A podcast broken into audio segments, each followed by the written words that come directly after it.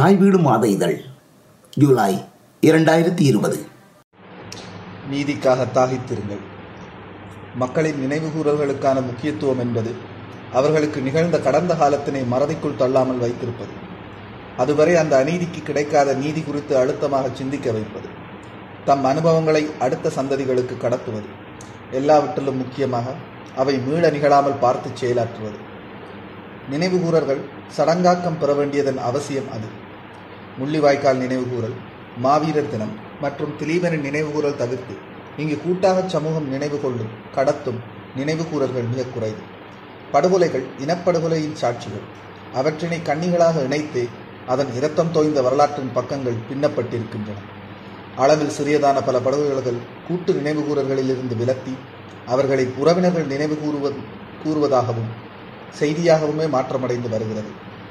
ஆயுத வழியில் விடுதலை போராட்டம் நடந்து கொண்டிருந்த சமயங்களில் இப்படுகொலைகளின் நினைவும் நிகழ்வுகளும் தீவிரமான உணர்வினை பெற்றிருந்தன. அவற்றை நினைவு கூறும் ஒழுங்கிருந்தது. அந்த நினைவுகள் தமிழ் சமூகத்தின் இளம் தலைமுறையினை விடுதலைக்காக உந்தி தள்ளியது. ஆக அவற்றின் நினைவுகள் விசை பொருந்தியிருந்தன. இப்போதுள்ள நிலவரத்தில் பெரும் படுகொலைக்கு களங்களாக மாறிய நிகழ்வுகளுக்கே கூட மக்கள் உணர்வெழுச்சியுடன் பங்காற்றுவது குறைந்து வருகிறது. படிப்படியாக அவை வீழ்ந்து வருவதென்பது தமிழ் மக்கள் அரசியல் அற்றவர்களாக அல்லது அதில் பங்களிப்பற்றவர்களாக இல்லாமல் விலத்திக் கொண்டிருக்கிறார்கள் என்பதையே காட்டுகிறது. பல்கலைக்கழகங்கள் நினைவு கூறல்கள் தொடர்பில் வெகுசனம் பின்பற்றும் அதே சடங்கான பாணியை பின்பற்றுகின்றன. ஆனால் மாணவர் சமூகமாக அறிவார்ந்து அவற்றை ஆவணப்படுத்துவது நினைவுகூறல்களின் அரசியலை மக்களுக்கு எடுத்துச் செல்வது ஆய்வு முறைகளின் ஊடாக தொகுப்பான பார்வைகளை உருவாக்குவது போன்றவற்றில் கவனம் செலுத்துவதே அவர்களின் நிலை சார்ந்து அவர்கள் சமூகத்திற்கு ஆற்றக்கூடிய முக்கியமான பங்களிப்பு. அவ்வாறே ஒவ்வொரு சமூக நிறுவனங்களும் தமது அரசியல் விழிப்புணர்வை அடைய வேண்டும். இந்த வருடம் நவாலி படுகொலை இடம்பெற்று இருபத்தி ஐந்து ஆண்டுகள் ஆகின்றன. அம்மக்கள் இவ்வருடமும் அதே தேவாலயத்தின் வாசலிலும் கோயில் வாசலிலும் நின்றழுவார்கள். குழந்தைகளும் சிறுவர்களும் அங்கு நடப்பதை பார்த்தபடி இருப்பார்கள். அவை அவர்களின் சிறுவயது ஞாபகங்களில் ஒன்றாக மாறிவிடும். மக்கள் மீது நிகழ்த்தப்பட்ட படுகொலைகளும் அநீதிகளும் இணைந்து உருவாக்கிய கூட்டு மனமரவில் அவர்களும் இணைந்து விடுகிறார்கள். அந்த கண்ணீரும் நினைவும் அவர்களை வளர வளர அலைக்கழிக்கும். அவர்கள் நினைவின் கண்ணிகளை சுருக்காது எல்லா நினைவு கூறல்களில் அவர்கள் இணையும் போது அவர்கள் நினைவின் விசையால் வழிநடத்தப்படுவார்கள். நவாலி தேவாலய தாக்குதல் ஆயிரத்தி தொள்ளாயிரத்தி தொண்ணூற்றி ஐந்தாம் ஆண்டு ஜூலை ஒன்பதில் யாழ்ப்பாணம் நவாலி பேதுருவானர் தேவாலயம் மீது இலங்கை வா விமானப்படையினரால் நிகழ்த்தப்பட்டது. விமானப்படையினரால் தமிழ் மக்கள் மீது நிகழ்த்தப்பட்ட பாரிய தாக்குதல்களில் இதுவும் ஒன்று. வலிகாமம் பகுதியில் இலங்கை அரசினால் முன்னேறி பாய்தல் இராணுவ நடவடிக்கை ஆரம்பிக்கப்பட்ட நாளில் இத்தாக்குதல் நடத்தப்பட்டது.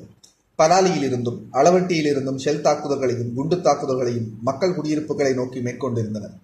இதனால் மக்கள் உடுத்த உடையுடன் கையில் அகப்பட்ட பொருட்களுடன் வெளியேறிக் கொண்டிருந்தனர் குடாநாட்டின் பல்வேறு வீதிகளினூடாக இடம்பெயர்ந்த மக்கள் நவாலி சென்ட் பீட்டர்ஸ் ஆலயத்தின் நவாலி சின்ன கதிர்காமம் முருகன் கோயிலிலும் தாகம் தீர்ப்பதற்காக அமர்ந்து களைப்பாரினர் அவ்வேளையில் யாழ் நகரப்பகுதியில் இருந்து அராலி நோக்கி வந்து கொண்டிருந்த புக்காரா விமானம் தொடர்ச்சியாக பதிமூன்று குண்டுகளை மேற்படி இரு ஆலயங்கள் மீதும் வீசியது.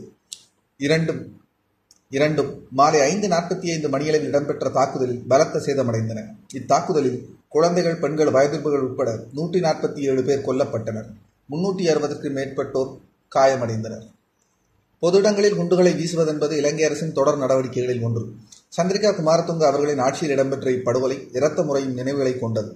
பல்வேறு ஆணங்களில் உள்ளது போல் வேறு வேறு பிரதேசங்களிலிருந்து பல்வேறு சமூக பின்னணிகளுடன் குடும்பம் குடும்பமாக உயிர் தப்பும் வேட்கையில் அகதிகளாய் நகர்ந்த மக்கள் தங்களை கொஞ்சம் ஆசுவாசப்படுத்த நீரிருந்த ஓய்வெடுத்த போது உக்காரா விமானத்தினால் வீசப்பட்ட குண்டுகள் நிலத்தையும் வீடுகளையும் மரங்களையும் விலங்குகளையும் மனிதர்களையும் மற்றும் கடவுகளையும் சிதறச் செய்தன.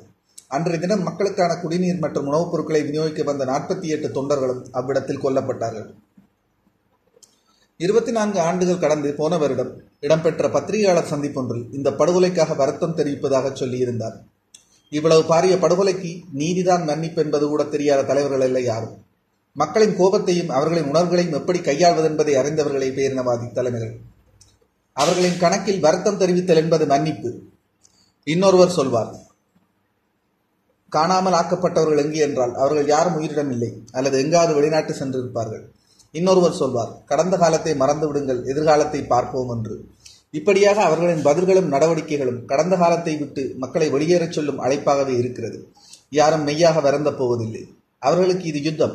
யுத்தத்தில் இதெல்லாம் தவிர்க்க முடியாதது. ஆனால் மக்களுக்கு அப்படி இல்லை அவர்களுக்கு இது வாழ்வு.